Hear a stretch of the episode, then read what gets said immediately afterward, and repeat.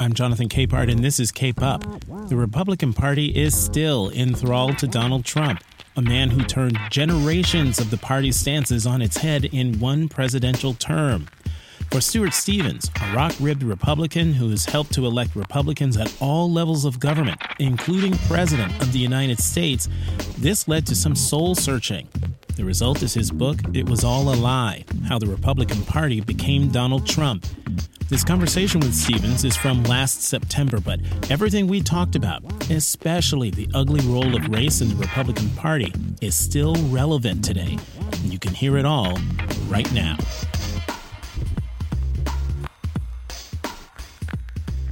Stuart Stevens, thank you so much for coming on the podcast. Great to be here, Jonathan. I'm a, I'm a longtime fan, first time caller. well, thank you. You know, you you sent me a, a DM on Twitter asking um, for me to to read your latest book and where could he where could you send it?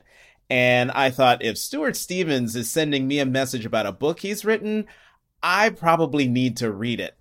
Um, the name of the book is It Was All a Lie. And I am so glad I read it because in some ways it was it was cathartic for me to read because, you know, it's no secret. I'm a Democrat, a little left of center, and always had these suspicions about the Republican Party. But you, as a creature of the Republican Party, someone who helped set up the Republican Party, to hear you just sort of I don't know what's the right what's the right word to describe what you do in this book before we dive right in?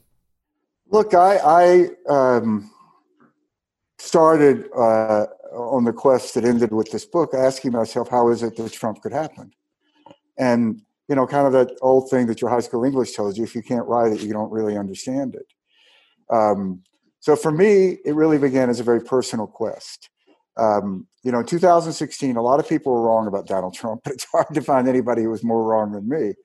I didn't think he'd win the primary. I didn't think he'd win the general. And I realized in retrospect, a lot of it is because I didn't want to believe it. Um, and then I went through this period after he was elected.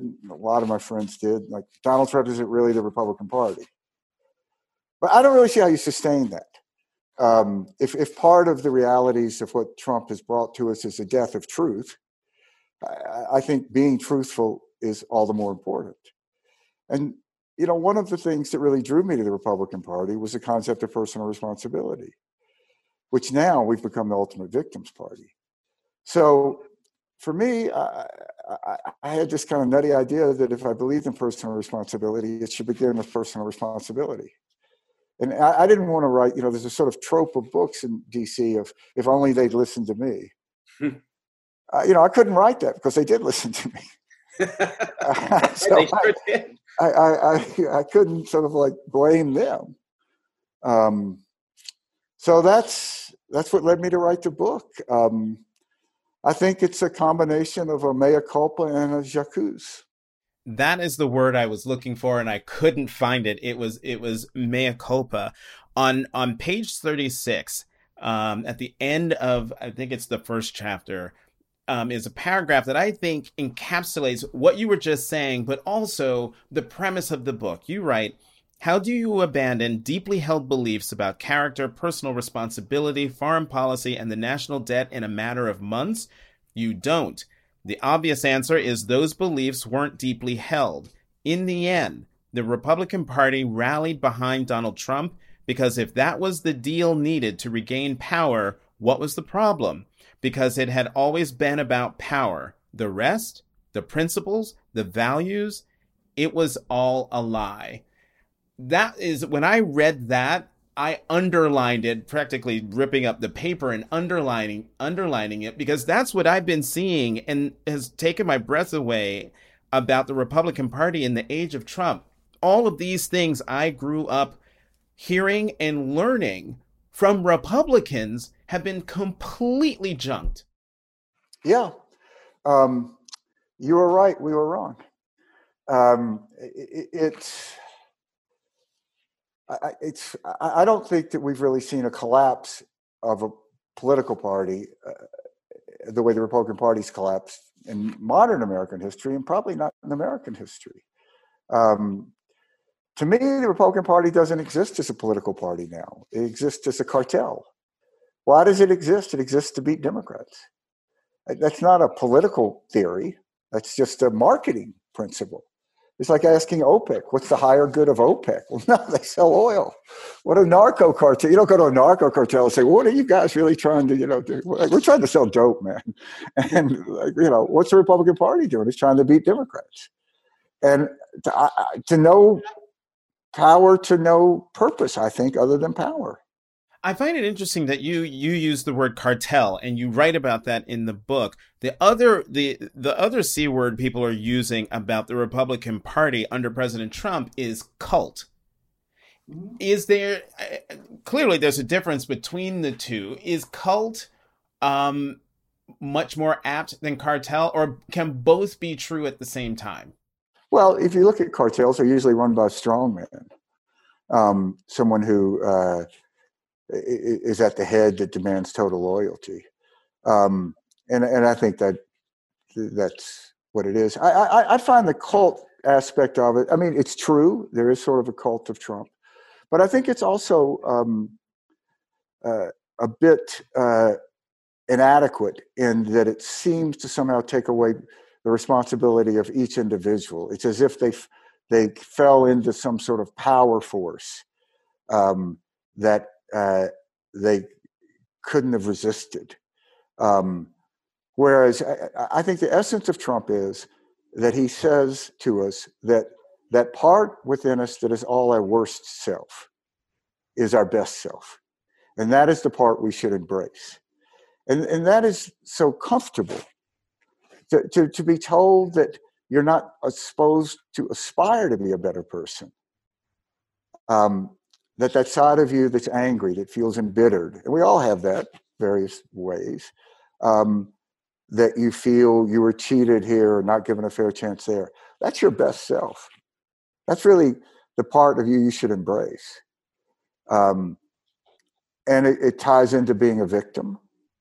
It ties into how you see yourself in the world. Um, and, and, one of the most remarkable things to me about Trump is, I mean, the, the premise in Reagan era, say what you will about Reagan, but it was to be born an American was to win life's lottery. You were the luckiest person in the world. To be born an American and Trump is, you're a victim. You're a chump. There are these powerful forces out there like Canada that are taking advantage of us. And, you know, we're going to go out and settle the score with those Canucks. Um, it's just an extraordinarily different view of, of how you see yourself as well, a citizen.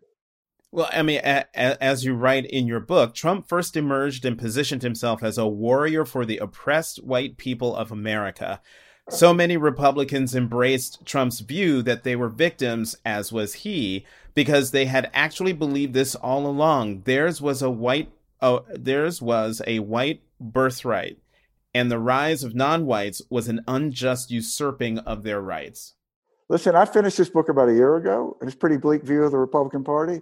I'd have to say today I was overly optimistic because what is what has played out since has has been all of these tendencies accelerated. You have Donald Trump who's basically running for president of the United States in 2020, trying to scare people about black people moving in the suburbs. You have Donald Trump who manages to end up on the wrong side of a cultural war with NASCAR. um, and uh, it's just uh, you know invites a couple to come and speak to the Republican National Convention that their only achievement in life that merited speaking to the Republican National Convention was waving guns at blacks. That's why they spoke. That couple from St. Louis. Mm-hmm. They threatened peaceful black, mostly black demonstrators with guns. So therefore, we need to honor this. Um, it's it's toxic and it's corrupt and what is most troubling to me is not that Trump is Trump, because Trump is Trump, is that the Republican Party has allowed this to happen. And that's where the responsibility is. It's on each of these individuals. Um, and it's a massive failure, civic failure of a party. Um, I think unlike any we've seen in our history. You know, it later on in the book, you don't na- you don't exactly name names, Um, but you do go after former former clients for whom you worked for them because you believed in all of these things and you thought they believed in all of these things. And yet here they are toeing the line with these folks um, with with the president.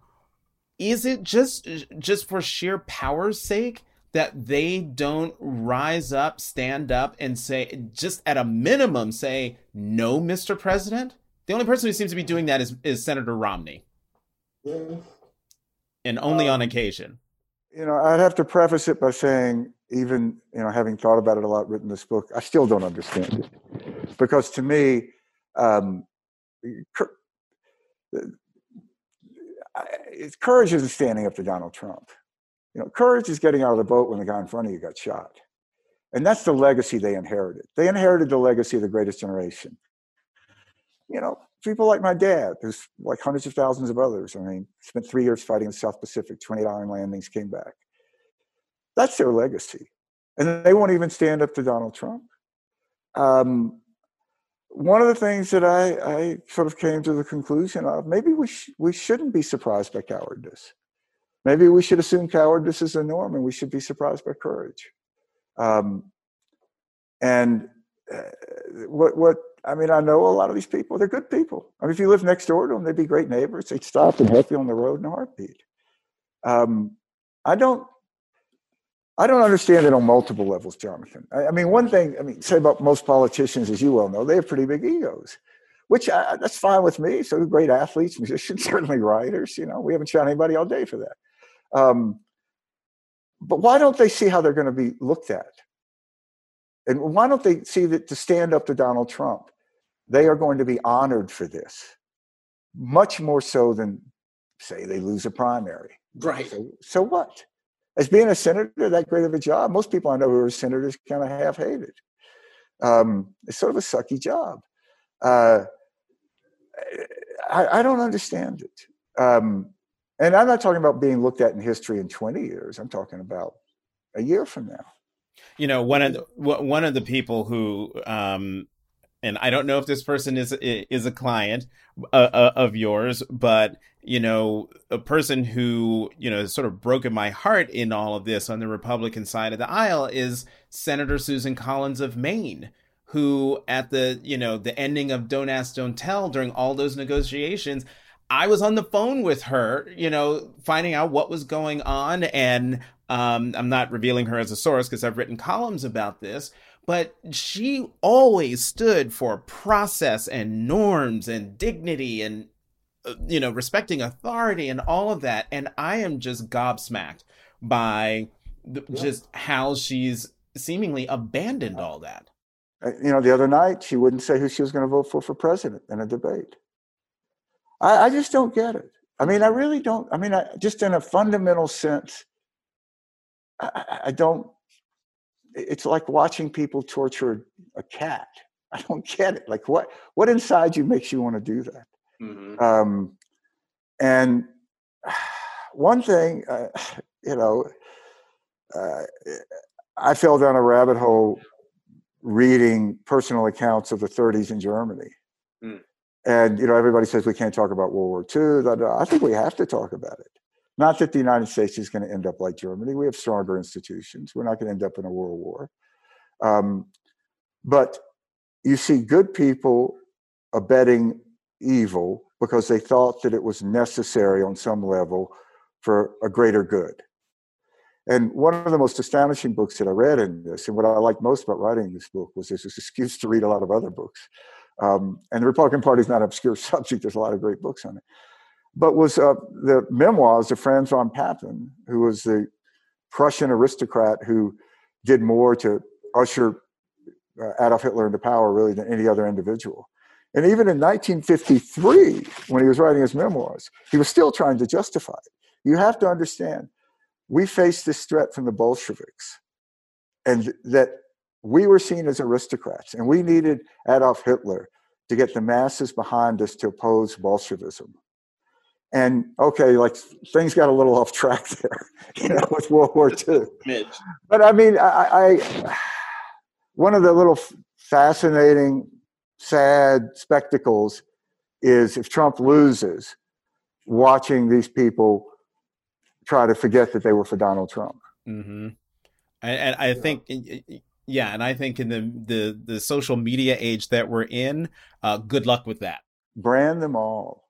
Um, I mean, I think that you know, look, most of us in life, certainly I do, you know, don't look for moral challenges. I generally try to avoid moral challenges or pain. But this Trump was a moral challenge you couldn't avoid. I mean, you, you don't get to pick history; history picks you. And uh, you know, if you ever asked yourself, like, what would you, what, what side of the Pettus Bridge you would have been on, this is that moment. Mm-hmm. And it's, well, the thing is, I mean, to cross the Pettus Bridge was to get, you know, risk your life. These people aren't risking their lives. They can stand up to Donald Trump. They're going to get a tweet. you know, no one's coming at him with nightsticks. There's not dogs on the other end of that bridge. And they don't have the courage to stand up to that. I mean, I, I, say this and it sounds like a joke, but I'm dead serious. If these Republicans were in power in 1776, does anybody really think we would be celebrating the Queen's birthday? I mean, you know exactly what they say. What are we going to do? Fight the king? Are you out of your mind? The most powerful army in the world? We'll have to work this out. It's uh, extraordinary. So, uh, um, I, I love your Edmund Pettus um, bridge analogy. Which side would you be on? Because I think, and maybe when you were on on AM Joy when I had you on to talk about the book, I brought this up. But I think this this election, um, it's not just President Trump versus former Vice President Joe Biden. I think it is American democracy versus white supremacy. Which way is America going to go? And quite frankly, as much as I'm hopeful that Biden will win, white supremacy throughout our nation's history has shown incredible resilience. Try to talk me off that ledge, Stuart. No, listen, um, I think that the Republican Party has become really formally now, once they agreed there wasn't a platform, only a, a pledge of allegiance to Donald Trump. Uh, a white grievance party and a party of, of hate. You know, we've always had an element of hate in our politics. I mean, in the 30s, we had Father Coughlin. I mean, much of the America First movement was anti Semitic uh, and hateful. But it's never been embraced by a major party before. And that's what's happened here. Um, and it's very, very troubling because if you look at the history of this, when this happens, it's very difficult to undo. And it's why I think the only positive future for the Republican Party is is burning it to the ground now. Um, there's no reason to have a Republican Party now. It, it, it, no one can articulate a coherent theory of government on the Republican side. You can't with any credibility say what you will about Elizabeth Warren, you know, she has a theory of government. And she can articulate it well and she'll argue with you. And you may hate it, you may love it, but you can have a conversation that is coherent. You can't do that with anyone. Mm-hmm. On, on you know, conservatives. Um, we're to the left of Bernie Sanders on trade. I mean, Sanders honeymoon in, in Russia, but at least he didn't marry Putin. Um, I, I don't, you know, Ronald Reagan was incredibly pro legal immigration.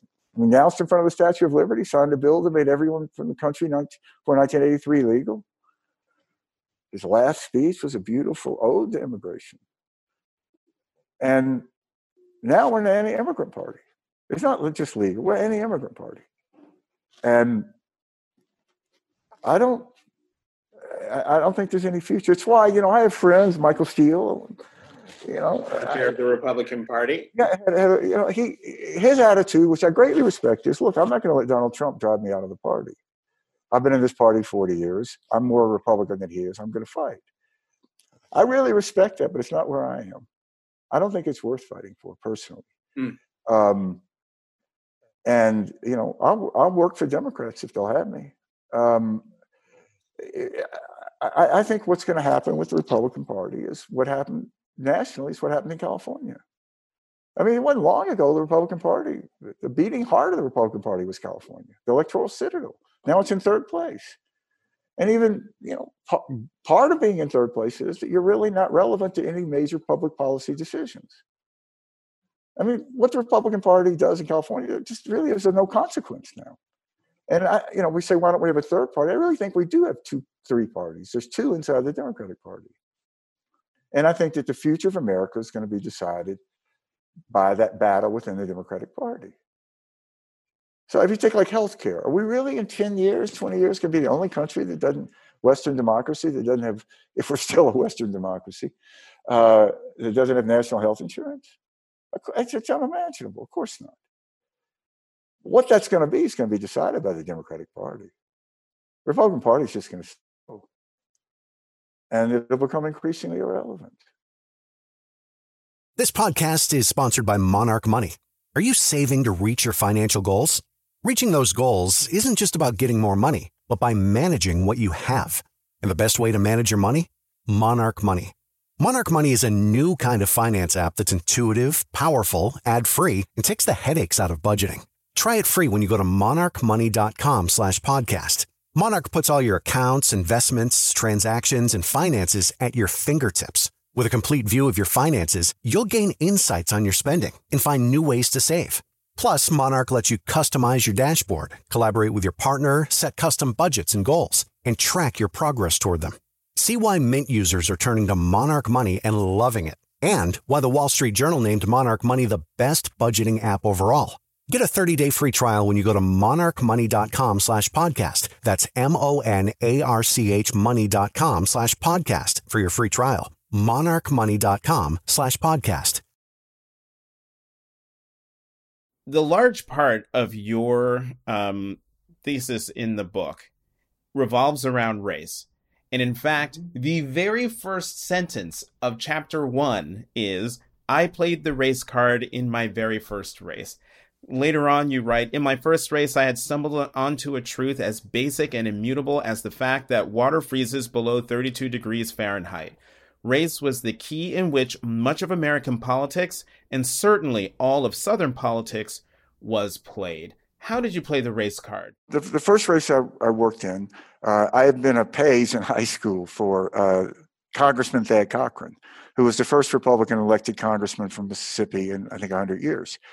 And Thad was very much a sort of young, moderate attorney type um, who ran a sort of a different image than the old line Democratic segregationist senators, John Eastland um, and uh, John Stennis and Jim Eastland.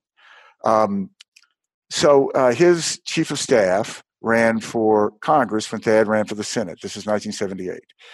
So um, there was a, a African American independent in that race and there was a Democrat who was white and a Republican, my guy, who was white. So when you looked at polling, it was clear that 90 plus percent of African Americans were either going to vote for the Democrat or vote for the African American. But most of them didn't know that an African American candidate was in the race. So I made this spot. It was really modeled after sort of like League of Women Voters spots, like voter ID spots, where I said, you know, three candidates are running for Congress and put their pictures up there. Uh, the African American was named Evan Doss. Um, I said Evan Doss has a chance to be the first African American congressman elected from Mississippi since Reconstruction. So it wasn't, you know, it wasn't any slander. It wasn't any. It was true. Probably if I was Evan Dawson, I saw that spot, I was like, great, I like that. You know, it's like an ad for me. But it was to manipulate race because I wanted people, African Americans, to vote for the independent so they wouldn't vote for the Democrat. It was straight up math. Um, now, in the end, my guy won with like 51%, so maybe he would have won without that, but I don't know. Um, and it, you know, 1956, Eisenhower gets almost 40% of the African American vote. It drops to 7% with Goldwater and never comes back. I mean, Trump got like 7.5%. So at this rate, at like the year 3080 or something, we'll be back up to some respectable number. yeah, uh, no, that's optimistic, Stuart. Uh, it probably is. We see. So um, now this has been true all my career, but at least, and does this matter? I think it does. At least we used to admit it was a failure and acknowledge it was a failure and aspire to be better than that. Um, we failed. Wait, wait, really, Stuart? did the Republican Party aspire? Well, the, some of us, I, I think, better I think among African Americans. On the on, on the Bush side of the party, we certainly did. Um, I mean, Ken Mehlman went to the NAACP and apologized for the Southern strategy in, in 2005. Right. I mean, we used to talk about a big tent. Now, you can make the case, and there's some truth to this, that that was pure politics because, you know, when you're only getting 7% of a certain market, it makes it harder to win races. Um, but I, I do think well, I think there were always these two strands of the Republican Party, and I talk about that in the book. There was the Eisenhower strand to go back to the 50s and the McCarthy strand, and that sort of played itself out. Um, you know, the origins of the Southern strategy was written in a memo I talk about by Pat Buchanan and Kevin Phillips in the White House, where the idea was to split African Americans from the Democratic Party. Um, so that dark side was always there. There's no no question about it. Um, but I thought, and most of the people that I worked with, all of whom now are pretty much against Trump, um, we thought naively, as it turns out, that our side was inevitable, that we were on, as it were, on the right side of history. If nothing else, because the party had to change to continue to be a national party. Right. In fact, there was a, the whole autopsy that was written after the 20 the 2012 election that sort of laid out the roadmap for where the where the party needed to go in order to um, remain a, a relevant party. And as I like to say, but you know, autopsies are done on dead things. I always thought that was like a like I don't know. I think I would have stayed in the focus group a little longer before I called it that. um, but you know what's fascinating about that, Jonathan? It was presented not just as a political necessity, but a moral mandate. That really, if you were going to earn the right to govern this big changing country, you needed to represent it more. So then with Trump, we just like it's almost like this audible sigh of relief. We throw it out the window. It's like, thank God we don't have to pretend we care about this stuff anymore. You know, we can just win with white people. Um, which according which as you said when it comes to the math that's not a, a winning strategy. You know sort of one one thing you go ahead.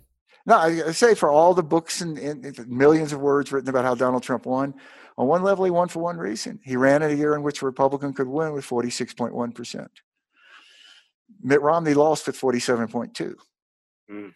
you have that same electorate uh, in 2016 and 2012 romney wins easily um, I mean, Wisconsin's a perfect example. He lost Wisconsin. Romney did by seven points. Not a close race.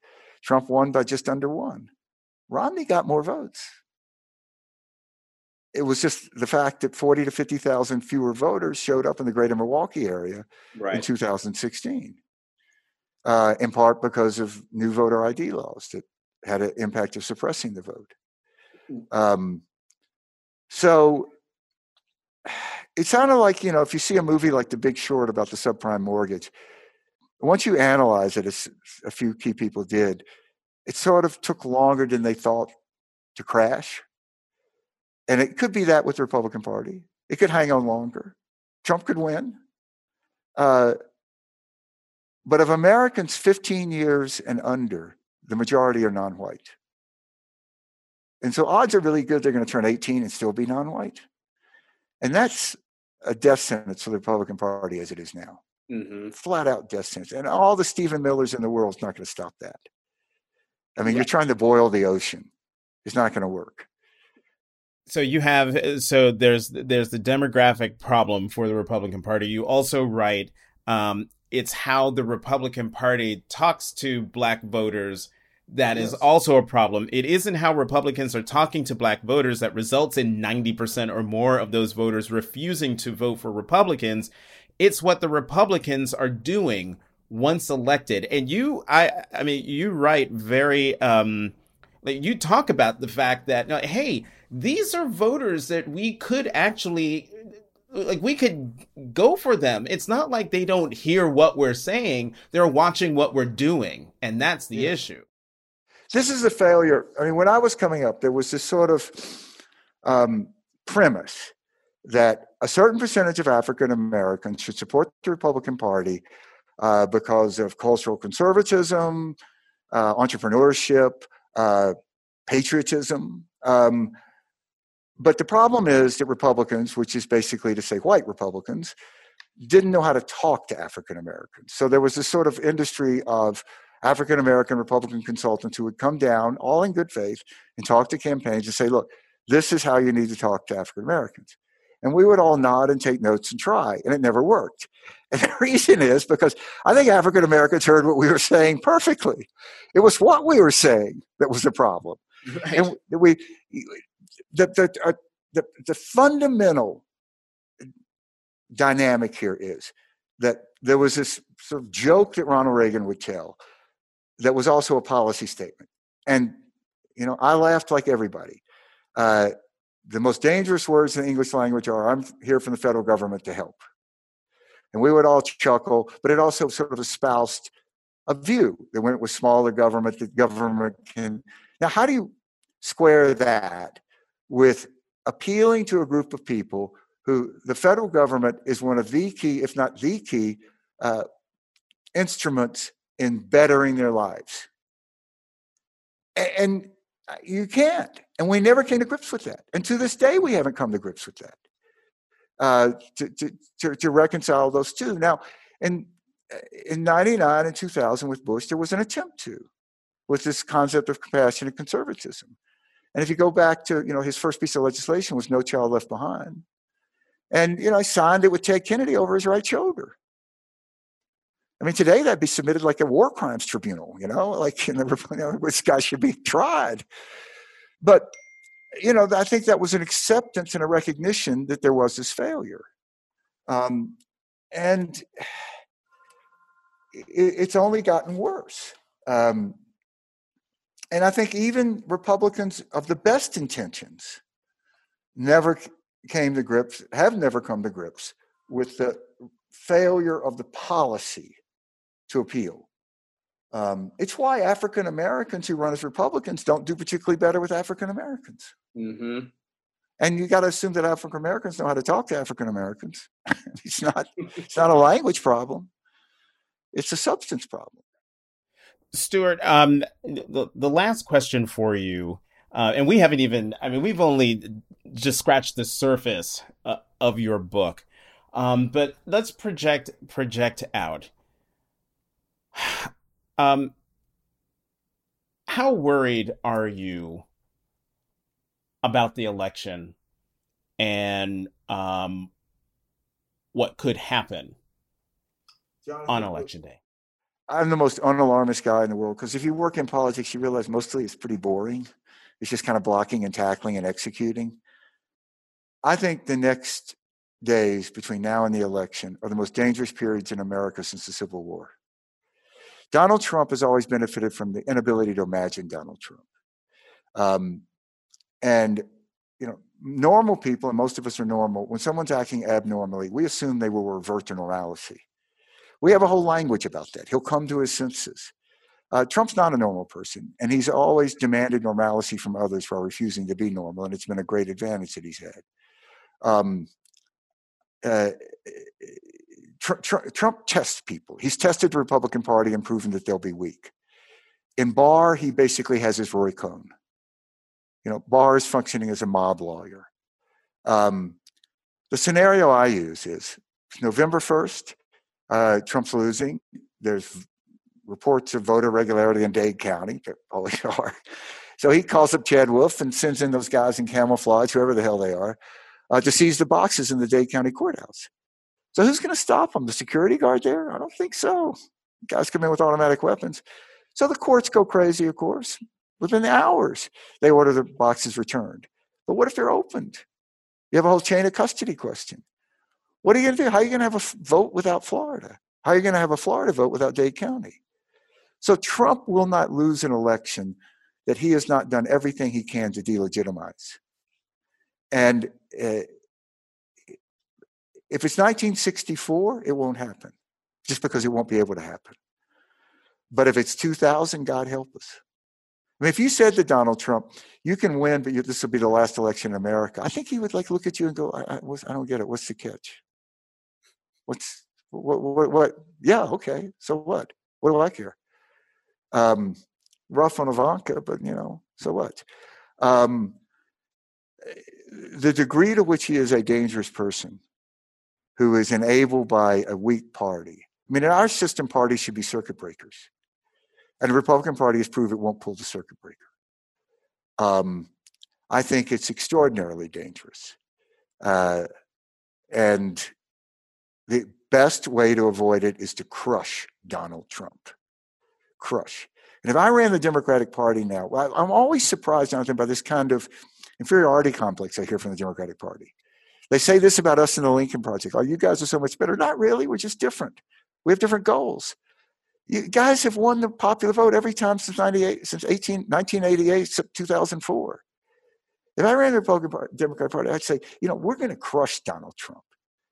There are more of us than are them. We should walk with confidence here. This is our moment. We will seize this. It is our destiny to win this race. So go at this with the conviction that you're making history and changing history and saving America. And we will win. And I think that's how they ought to approach it. Stuart Stevens, author of It Was All a Lie, which also happens to be your eighth book. You're also a senior advisor to the Lincoln Project. Thank you so much for coming on the podcast.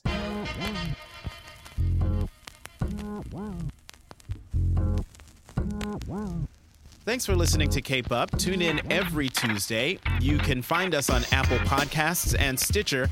And how about doing me a huge favor? Subscribe, rate, and review us. I'm Jonathan Capehart of the Washington Post. You can find me on Twitter at CapehartJ.